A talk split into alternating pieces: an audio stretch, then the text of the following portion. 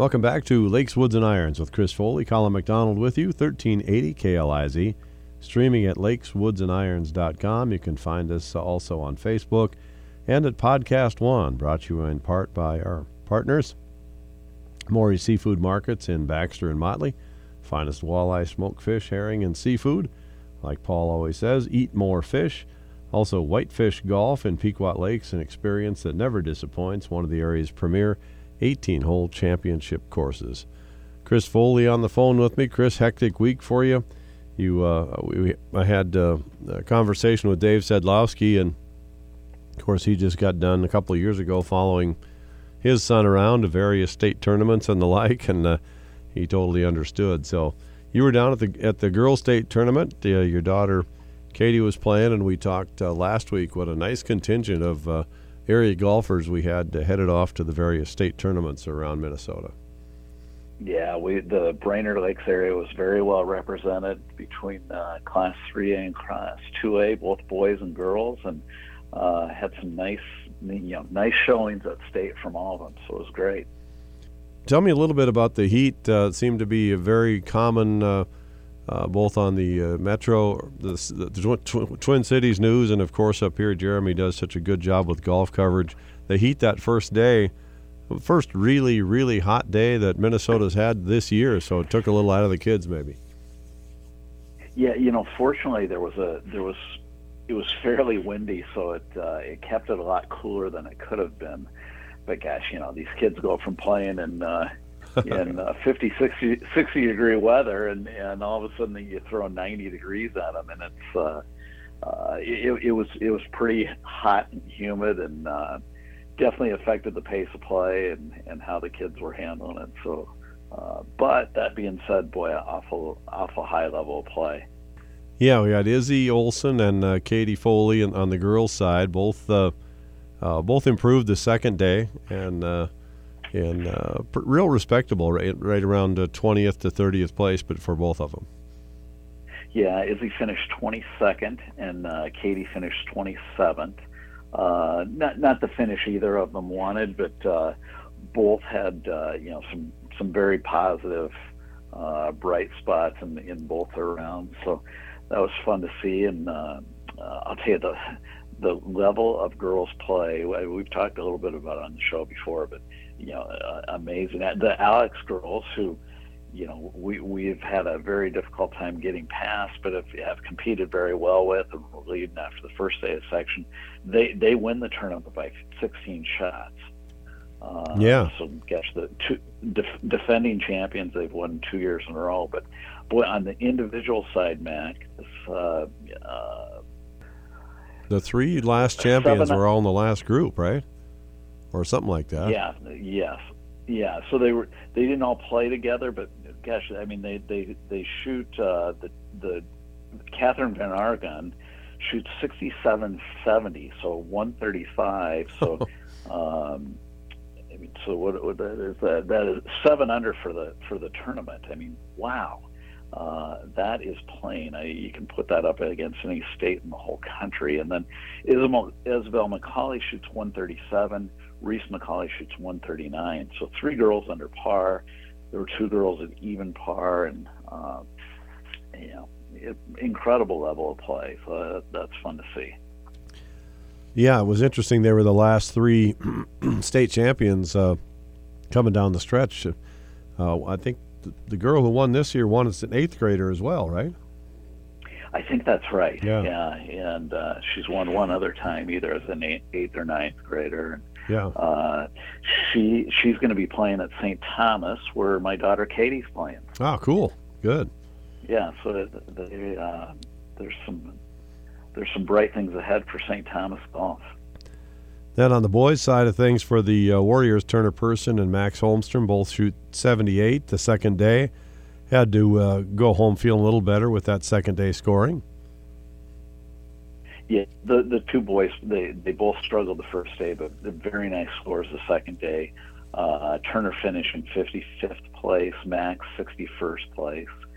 Um, Edina kind of ran away with the tournament. Uh, you know, uh, 589 total, which is really good.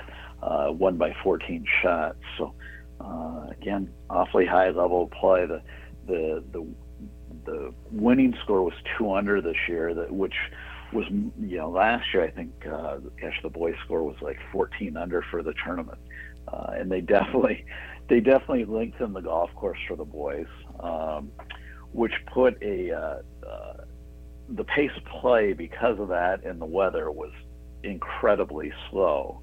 Uh, but uh, boy, again, uh, like we talk, incredible level of play. Yeah, six hours out there, I guess I'd uh, read, huh? No, it was, yeah, it was uh, the boys played in about six, and then the girls yesterday uh, ended up playing in about six, but they had about they had about a forty minute weather delay because of lightning. Sure. Then on uh, the 2A side, Pequot represented themselves very nicely all season long, and they end up third at the state level, and Genevieve uh, uh, uh, Birkeland gets fourth overall. Pretty impressive.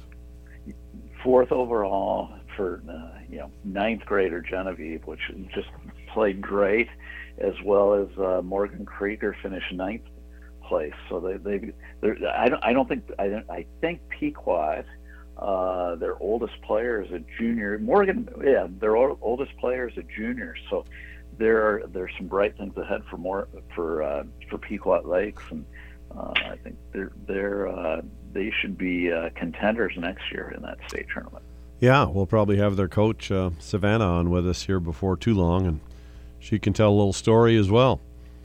We'll get to a special guest. We got uh, Ron Reed, an interview we had from. Uh, he was a starter at the U.S. Open. That'll be coming up here shortly, and also Dave Sedlowski, director of golf at Ruttger's. So a lot of fun there. And uh, both those interviews coming up after this. And then Chris and I will talk a little U.S. Open in the final segment. You're listening to Lakes, Woods, and Irons on 1380 KLIZ. Welcome back to Lakes, Woods, and Irons with Chris Foley, Colin McDonald with you. 1380 KLIZ, the fan. Find us also at uh, KL, or lakeswoodsandirons.com and Podcast One now, thanks in part to our sponsors, Ernie's on Gull and Experience in Dining on the shores of Gull Lake, open year round at 11 with deck and patio seating.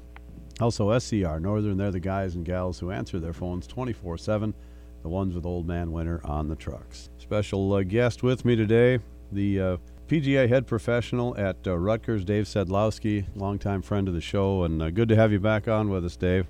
Hey, Mac. Uh, great to be with you again, and thanks for having me. I'll mention the voice just because, you know, doggone it. yeah. I bring it up every year. Yeah. no, thank you. I'm glad it's, you don't um, want. I'm glad you don't want morning show work in the Brainerd Lakes area. well, being on with you was a, pleasure uh, enough, right? Matt? So yeah. thank you. yes, it is. You're right. Uh, Chris, uh, Chris is um, at uh, state today with uh, as we as we uh, tape this. Dave with his daughter Katie playing at state, and the second day of state tournament for kind of a good local contingent. The uh, two Brainerd boys, two Brainerd girls. Uh, Pequot Lake sent uh, their boys and girls team, and I think we had a Little Falls and and maybe a uh, Crosby as well. So right, yeah, Frankie Meyer from Crosby. Yeah, Frankie, yeah, Frankie Meyer from Crosby. So quite a quite a lot of good uh, good young kids heading down and playing. I understand the heat kind of kind of had an impact on play on day one it sounded like I didn't see a lot of scoring. Um, it sounded like uh, maybe our local kids weren't quite as pleased with their you know scores as as maybe they uh, would have hoped. But um, yeah, with 90 degree temps and it, it sounded like six hour rounds.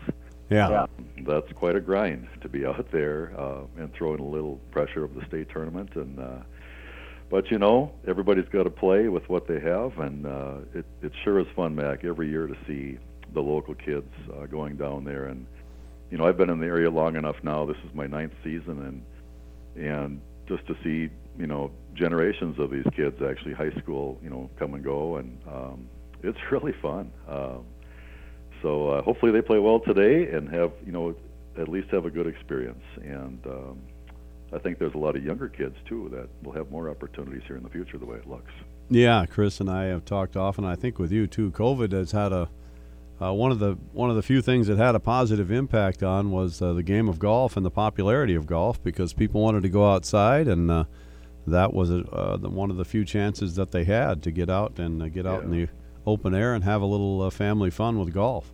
Yeah, it, it is, and you know, the year that that COVID kind of killed all of the spring sports, um, we partnered with some local courses that year and uh, gave these kids five events to play in. Yeah. Uh, on their own. You know, there was no coaches, um, no parents, and the kids just kind of came on their own, and and we had about you know 28, 32 kids in every event from uh, nine area schools, and just to keep them going. And what's fun, you know, seeing the kids that are playing in state this year is I remember some of those names from from those events here a couple of years ago. So um, that's really neat. But but you're right. I mean, golf is something that um, that we've been able to do, and uh, the popularity is is still there, and hopefully continues. Yeah, your son was one of the unlucky ones to get knocked out of a potential trip to state by COVID, wasn't he?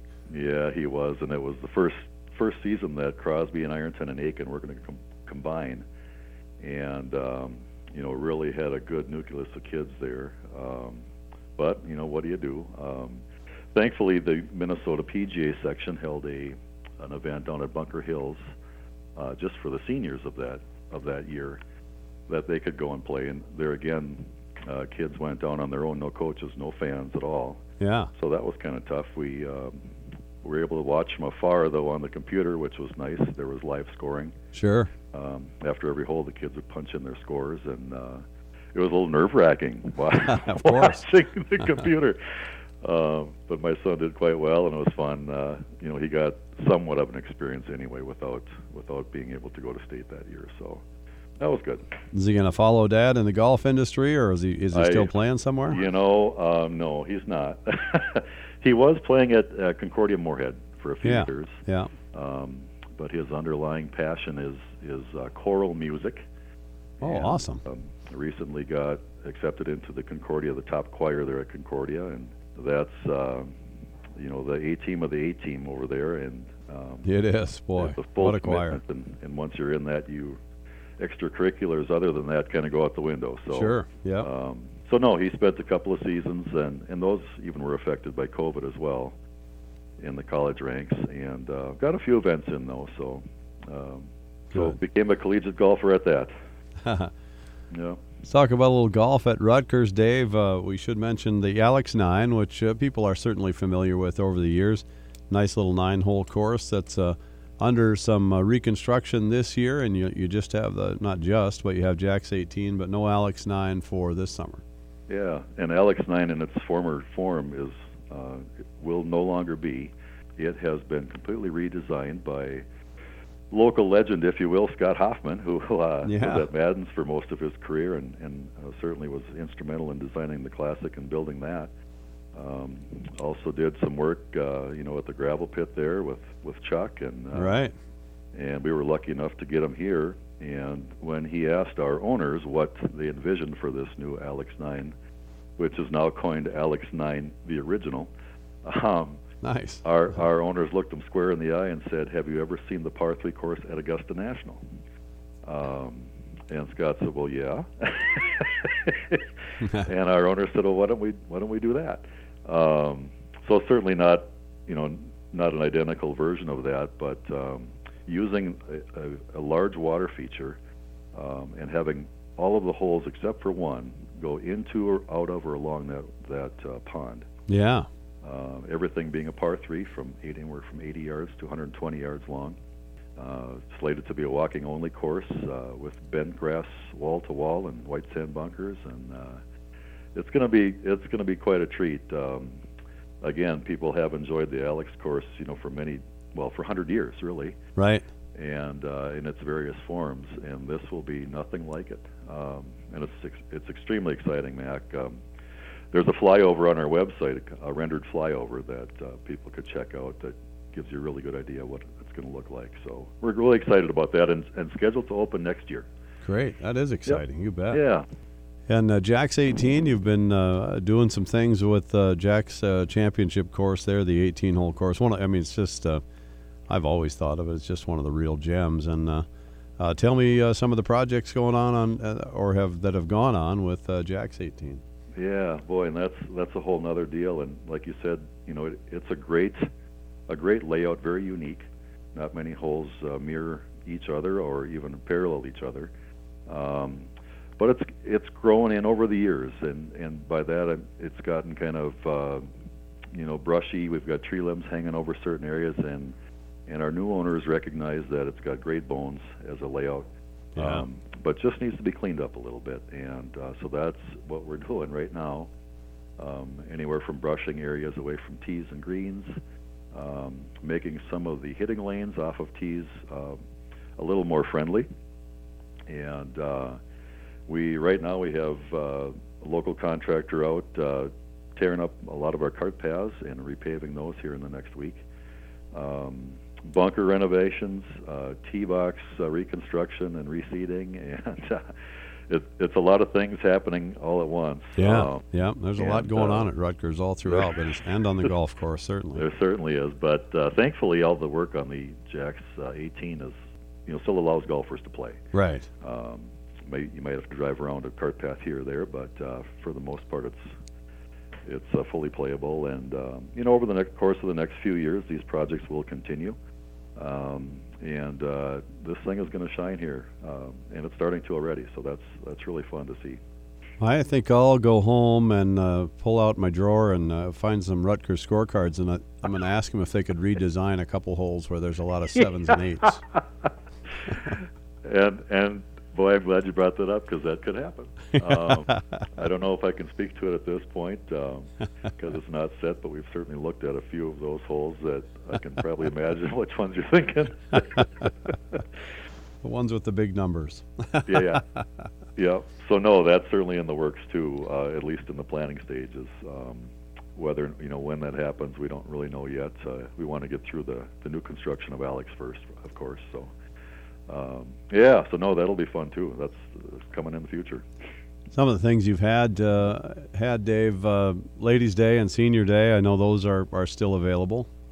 They are, and I'll tell you, Mac. Uh, yesterday, it looked like a Saturday around here. Um, Tuesdays, uh, we have senior days on Tuesdays and Wednesdays, and Tuesday gets hit harder for some reason. I, I don't know if people are just excited to get to get back out after the weekend. Um, but we had a absolutely full golf course yesterday morning uh, for senior day, Nice. uh, despite the you know the high temps. Um, and uh, so senior days are on Tuesdays and Wednesdays at just a forty-three dollar uh, value there, and uh, we have ladies Mondays uh, in conjunction with our senior days. If a lot of ladies uh, that play out here might qualify as seniors as well, so they have three days during the week that they can play at reduced rates. Just asking for a friend, what is that age? Yeah, fifty-five. Oh, geez. Yep. I'm coming out. I, and I got to say, I'm getting close to that myself, man. um, on the flip side of that, we have some young adult days, uh, which, you know, there's a faction of golfers out there, Mac, that, you know, they're not juniors anymore. Uh, maybe they're not, you know, deep into their careers yet, or maybe starting families, uh, things like that. And um, uh, we we thought about those folks too. So we have what we call young adult days for uh, uh, golfers that are 19 to 22, Nice. and um, there again, it's and that's Monday through Wednesday. Um, and for 18 holes with the cart, that rate is just 43 as well. So um, that's kind of a fun thing. Uh, we've had a few a few young adults out already this year, and they're very surprised uh, if they didn't know about the rate that we present that to them at the counter. So um, that's getting a little bit of traction, which is nice. Yeah, yeah. And uh, we had a group from uh, Hubbard out. Dave uh, had dinner at White Oak and uh, uh, a couple days meetings at uh, at Ruttger's. But uh, White Oak is right on the golf course, formerly Ziggs, which a lot of golfers might know that name, and now uh, now a White Oak restaurant, which is right there, uh, basically right on the course. Tee off our number one's right there after you after you leave the clubhouse and restaurant. Right. And I think maybe we spoke last year, but that that restaurant, along with our golf shop, got a complete renovation, and uh, it's a very nice, modern, fresh look. Um, and uh, you know, we we are lucky this day and age that we've got some really nice staff in place, uh, from front and back of house managers to servers and, and cooks. And um, summer, you know, it took a while for summer to get here, didn't it, this year? And um, we are finally we're really ramped up uh, staff-wise now with that restaurant. Uh, new menus actually coming out here again shortly uh, for the summer, and uh, so we look forward to people coming out and uh, and sitting on the deck if it's a nice day and overlooking the 18th green, uh, or just coming out, uh, you know, for lunch or dinner some afternoon and uh, maybe taking a little golf into. You know what my friend the Queen might say, Dave? Uh, Let's hear it. Uh, if she was at White Oak Grill with me, you know, she might raise her glass and say, "Time for a little drinky poo." Uh, That's right. And we could all toast her oh, on yeah. her 70 years of uh, of uh, being in in power there, right? Her Majesty, yeah. How about that, Mac? All right, Dave. What's the best way for uh, listeners to get out there and play? I mean, uh, is there a better day of the week to play, or just uh, just uh, contact the clubhouse? I'll tell you what, any day is a good day. Yep. Um, certainly, if you're available during the week, you know those options are better. Um, or weekends, uh, usually mid to late afternoons, tend to slow down a little bit too with people hitting the cabins and the lakes. Um, but certainly everything on our website at ruttgers.com. Tee times can be made right on the website there, or simply calling our golf shop at 218-678-4646, and uh, we'd be happy to, to have you come out in any in any way that you'd like. All right, Dave. Pleasure to have you on. Anything else you'd like to mention? No, thank you much, and uh, you know, good luck to our high school, local high school kids here. Um, hopefully, they can finish strong and uh, and uh, take a good positive thing away from their state experience. All right, that's Dave Sedlowski, PGA head professional at Ruttger's. You've been or you are listening to Lakes, Woods and Irons on 1380 KLIZ. Welcome back to Lakes, Woods and Irons on 1380 KLIZ, streaming at lakeswoodsandirons.com. Also find us at Podcast One, brought your way in part by Gravel Pit Golf, Brainerd, uh, Minnesota's newest golf experience. Also by Morey's Seafood in uh, Baxter and Motley, finest walleye, smoked fish, herring, and seafood. As Paul says, eat more fish. And by Emily Greens, home to the largest green in the universe. It's all about fun at Emily Greens. Well, it's U.S. Open week, and uh, uh, Chris Foley is uh, down uh, watching his daughter this week at state in uh, golf. So we uh, try to do this around the U.S. Open if we can, find a real relevant interview. And we've got Ron Reed, who we had on the show a couple years back. He is the author of Starting the U.S. Open from Shinnecock to Pebble Beach. For 23 years, Ron was the starter on hole number one at the U.S. Open. The guy you hear on TV, here's uh, Arnold Palmer from Pennsylvania. Um, it's a very cool segment. You're going to recognize some of the players he remembers and some of his years. So, Ron Reed, the author of Starting the U.S. Open from Shinnecock to Pebble Beach, here's part of that interview now. Ron, the book has all kinds of uh, great, great chapters. We'll just kind of walk down maybe some of the things we talked about. You had uh, some funny moments. I know uh, we talked a little bit about yesterday about uh, uh, Jumbo Ozaki. You had to talk him into playing. well, Jumbo, uh, he was first off and at 6:30 in the morning there at Pine Pinehurst in '99, and I introduced him from Narita, Japan, and in in his English he said, "I know play." I didn't I didn't know what to do, and um, I turned to Tony Zirpoli, the uh, the referee, and I said, "What do I do now?" He says, "Reintroduce him." And at the point, it was an early start. Normally, we started at seven o'clock, but at six thirty, Jumbo thought it was too dark to play. Well, finally, uh, Brandel Chamblee, who was playing with him, told me later that somehow I cajoled him to hit it, and uh, I remember he hit it off into darkness, and about 300 cameras flash flashes went off from all of the uh, uh, photographers in Japan that were following their their legend. So uh, yeah, somehow I convinced him to play. then uh, let's see, Jim Thorpe. We had a had a you and Jim Oh, Thorpe, Thorpe. had a moment. Jo- Jim was a bomber, wasn't he? Jim was a bomber. I remember a practice round in '84 at Wingfoot when he got on the eighth hole. It's you know today drivable by a lot of the players. It wasn't then, but he he took his one iron and he he ripped the grip off. So uh, he had his hands only on the tape and iron, and he knocked it on the front of the green with a one iron. But uh, Jim was a great guy, and I I call him a gentle giant. But um, I had an incident at Baltusrol where he got over the ball. He hadn't even hit it yet, and I got confused. And I didn't want him to be penalized in the, in this crazy situation. And all of a sudden, I interrupted him. I said, "Jim, is this a provisional ball?" And he looked up and he smiled. He says, "Man, I ain't even hit it yet, and you guys are trying to penalize." and he's a big guy. You know, he played football, and I I ran up to him and he smashed his drive down the middle. I tried to give him a big hug, and we laughed later. And uh, he, thank God he was forgiving. Uh, Jim was a great guy. And uh, Ian Woosnam, you had uh, had a funny uh, story about Ian as well. Well, I I used to handle player registration, and I would ask them as they came in, you know, where do you live? And uh, he said he he was from Oswestry, England. So for three days, I introduced him from Oswestry, England. Well, on day four, you know, worldwide television, um, I introduced him from Oswestry, and he turned around he didn't have a speaking part, but he says, "I'm from Wales." well, I, I corrected myself. I'd made a lot of mistakes over the years, and I said the word correction, Wales. Well, now I was flustered, and I continued on with other introductions, and I got to, and here's what I said. And the special observer is Joe Carr, captain of the Royal and Ancient Golf Club of St. Andrews from Dublin, England. and there was a murmur in the crowd, and I looked over, and Joe was laughing, and I realized my mistake, and I said, "Correction, Ireland." Well, the next to speak was um, uh, the famous uh, announcer um, Peter Alliss, and Peter. Peter came up with this line. He says, "Wars have started over less."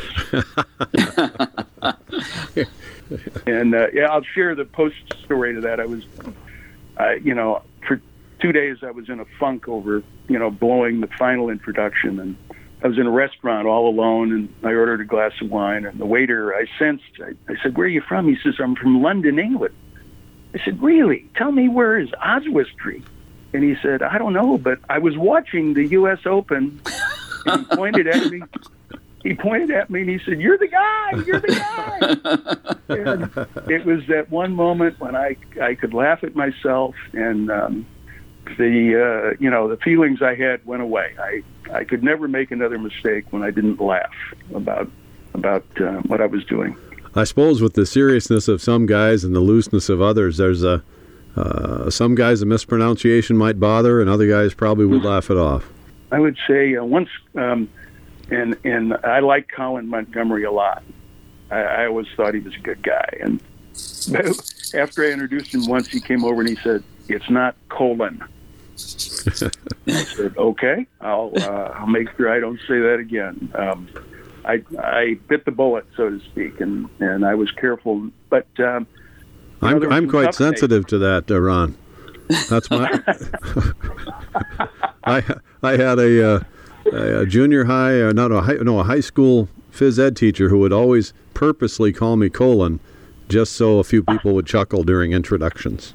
Well, I liked him a lot, and um, a quick quick Collins story. You know, he he could and probably should have won the U.S. Open in '94 when uh, when Ernie Els did there at Oakmont, and it was the afterwards. It was I, I learned what the U.S. Open meant to a player of his caliber. He he lost it uh, privately in the when he called his wife back in Scotland, and um, I learned you know the emotional side of of what the U.S. Open meant to uh, to a great player like that. Sure. Yeah. Wow. So many heartbreaking and uh, stories about the guys who come second or play themselves out of it late in the day or whatever the case might be. Ron, uh, 1994 was Arnold Palmer's last U.S. Open, and it was played at Oakmont Country Club. So, kind of in his backyard of where he grew up. Tell tell us about that U.S. Open. What your memories are then? Well, it's in the book. Um, he um, Arnie well, he was playing with John Mahaffey and Rocco Mediate, and they were there early because on Thursday with the starting time, and Arnie wasn't. And I, I knew where he was because I could hear the buzz through the the thousands that were gathered. And uh, finally, I dispatched, uh, which I never did uh, normally, to send security to get him there.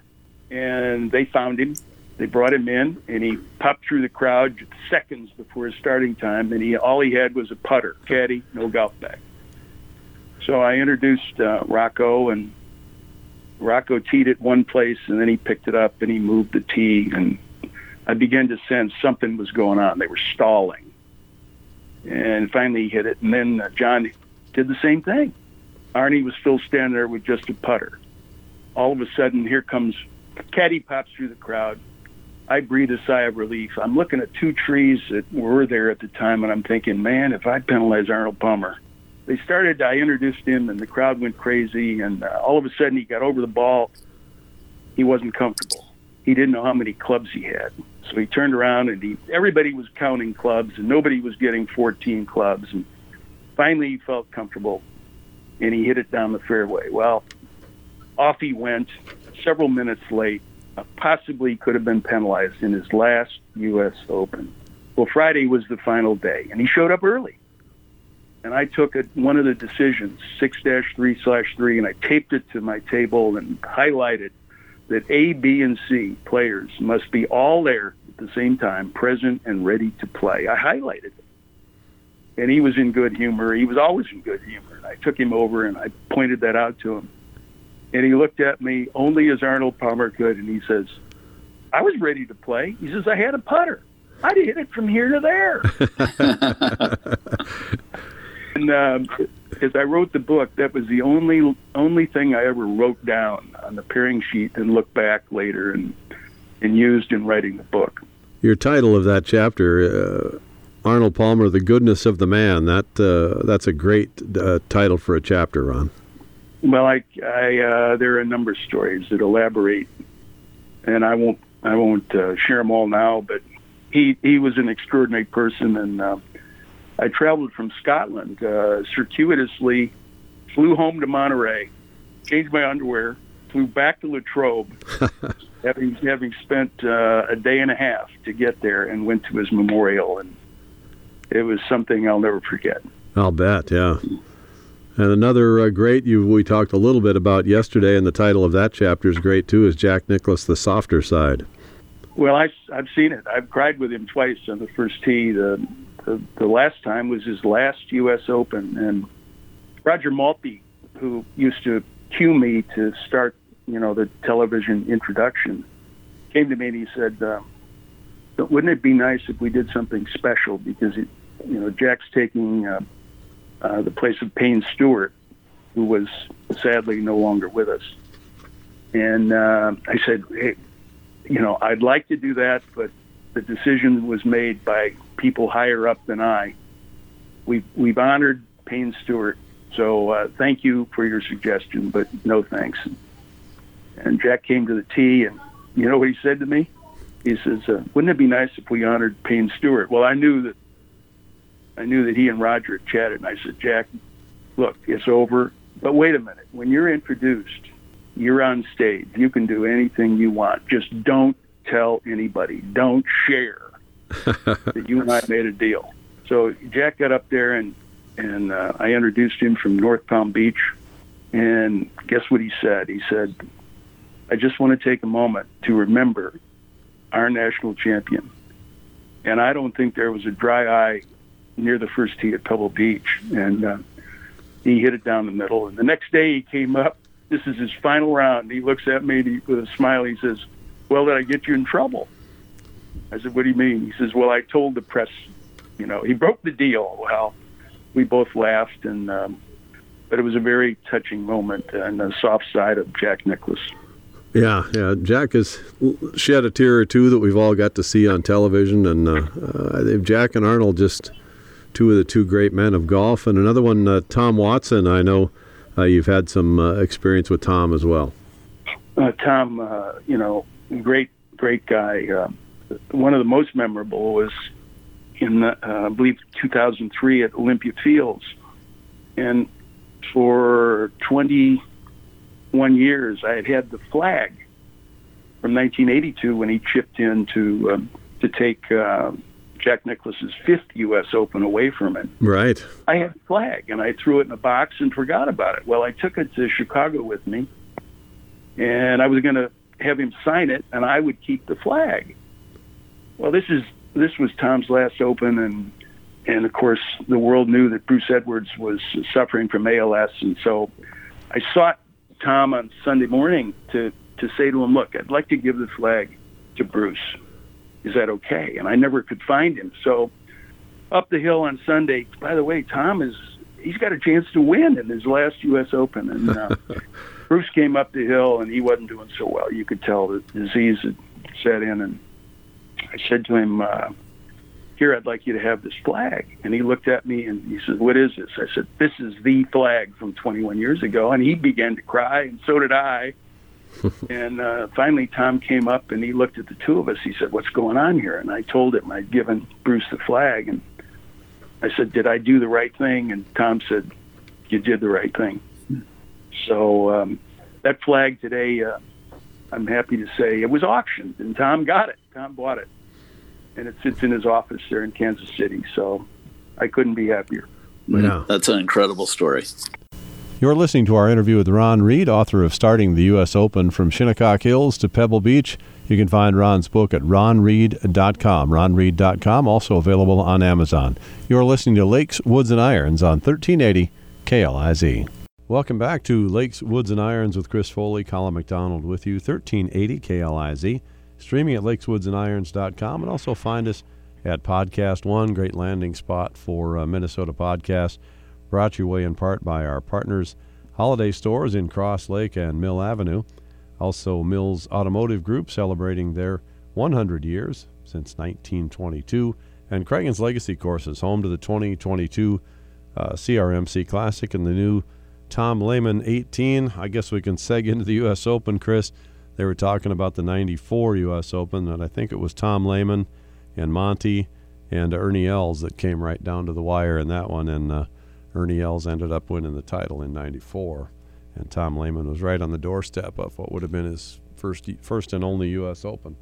Yeah, Tom Lehman has some great history at the Country Club. You know, with with that win in the, uh, or I mean that finish in the U.S. Open and how he's in contention there, and then the the Ryder Cup was there that uh, you know the U.S. went, won that Ben Crenshaw was the, the captain and, and Lehman makes the winning putt.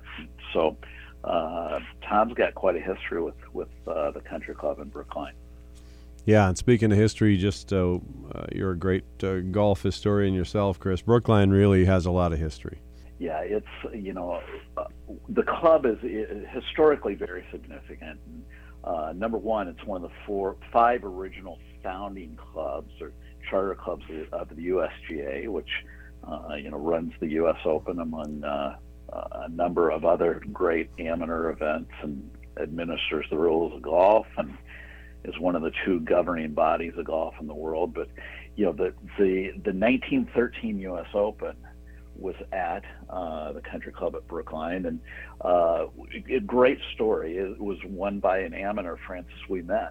And yeah. you know, if anybody, it, there's a great movie, "The Greatest Game Ever Played," that's uh, a Disney movie that tells that story. Uh, good time to watch it, but uh, you know, it, it, that win was so significant for a couple of reasons. Number one, Francis Ouimet was was 18 years old. Uh, he was an amateur. He beat two the the best two professionals of the day, Ted Ray and Harry Vardon. And um, what was really cool is, is, is he lived right across the street from the country club and and grew up caddying there. You know, as a younger person, caddied there. His brother caddied there, and uh, you know he he wins the the U.S. Open there in, in dramatic fashion. And it Francis Ouimet's win there significantly changed the game of golf in the U.S. Uh, at the time of his win, there there were only about 300,000 golfers in the U.S. And you know there were like there were less, I think, right around 100 golf clubs. And his win inspired so many people to play the golf the game uh, and it inspired just everyday people to play the game because at that point it was pretty uh, pretty elitist game. There weren't there were almost no public golf courses. They were all private clubs. You know, it was a game of the of the wealthy, and and this 18 year old kid who came from a very uh, middle class background win, wins the U.S. Open, and and uh, you know it spurred this growth of of the game in the in the U.S. And 10 years later, there's like three million people playing the game, and uh, nearly a thousand golf clubs. So it was a it was a pretty it was a turning point for the game in the U.S. So it, it's pretty cool. And Boston's got a rich history of great uh, sports writers and sports broadcasters, and uh, I was listening to the to the uh, tournament on on the, on the radio a little bit, and uh, and one of the guys had gone to Fenway on Tuesday night, and one of the announcers said, "Is there anybody here that didn't go to Fenway on Tuesday night?" So they're watching the Red Sox. Boston's all excited about Game Six of the NBA Finals. Plus, they have the U.S. Open. It's a heck of a week to be uh, wandering around Boston. Sounds like. Oh, no kidding! What a what a great time to be there. We talked a little bit off, Mike. Uh, the LIV guys are there. They're mostly teeing it up uh, as we speak this afternoon, and uh, the not too many of them in the morning on the first day. But I think it got to be too much of a distraction, Chris. I love the the history of the Open, and I love the kind of some some of the one hour uh, reviews of past U.S. Opens. I, I kind of really revel in that stuff. And uh, this week we mostly just had uh, a lot of uh, I don't know. It seemed like a lot of evil LIV guys coming to play in the U.S. Open was kind of the take. And uh, I want more U.S. Open talk. I want golf talk, uh, Yeah. at least within two days of the tournament. Oh gosh, yeah. I, I'm I'm hopeful that now that the tournament started, that we're going to get away from a little of that and focus more on the uh, on the on the U.S. Open Championship. And uh, I, I I understand it. I mean, it's like we talked last week. It's it's just such a divider in Right. the game of golf. But uh, here we've got one of the great championships, you know, in golf, one of the four majors, the great history it has, and we're spending more time focused on, uh, you know, basically this rogue tour, Yeah. and um, you know, so I, I, I think I think a lot of the players are frustrated with it. Uh, the media's just doing their job, but let's uh, let's get to some golf, and uh, it's it, it's going to be a great week of golf. And as we speak, uh, we've got a great leaderboard. So Yeah, Danny and I were talking about it on the Balloon Morning Show a little bit, uh, and uh, you know, ripping the guys for taking say a hundred million dollars, and and uh, you know, so and so's only made twenty five million on the PGA Tour, and Danny says it's kind of a first world problem. there is no doubt about that. Know. They they they throw those numbers around, and you and you just get used to that. But then you go, I mean, twenty five million dollars to play in a golf tournament. Right. That's uh, yeah. I just need I just need to play in the one tournament. That's all. that's right. That's right. Well, let's uh, talk a little bit about the course and what you think. I love the uh, uh, I love the kind of uphill 650 yard par five. That's going to kind of be fun to see the guys get challenged a little bit on distance. Yeah, it's uh, it, it's a great venue. You know, it's uh, Gil uh, and his partner Jim Wagner kind of redid redid it about three years ago. They've really, like we've talked on other shows, they've they, kind of like Southern Hills for the PGA. They've brought it back to similar character to how the the it was originally intended, but lengthened it, and it's gonna it's gonna be a great test. You get you got to drive it really well. The greens are, you know, there's a lot of slope and undulation to them, so it's important to hit it on the right the right portion of the green. Uh, you don't want to short side yourself. You don't want to hit it in the rough, and uh, it's going to be difficult. The the rough's pretty penal. Uh, Rory McIlroy today, Thursday, shoots 367. As we tape, he's he's tied for the lead. He only missed one fairway today, so that was that's kind of the uh, the difference maker. You know, David Lingmerth, same thing. I think he missed he missed, he's three under, missed two fairways. So Yeah. um, the U, the U.S. Open probably more so than any other tournament of the year puts a premium on on driving the golf ball. Yeah, I love that. That's uh, it's kind of a uniqueness to the U.S. Open, and yeah, you, you don't want to hit it in the three foot grass. So seems like No. three feet, I'm sure. You got a uh, Exactly. last week Canadian Open. Of course, we talked about that before, but you get Rory or Thomas up at the top.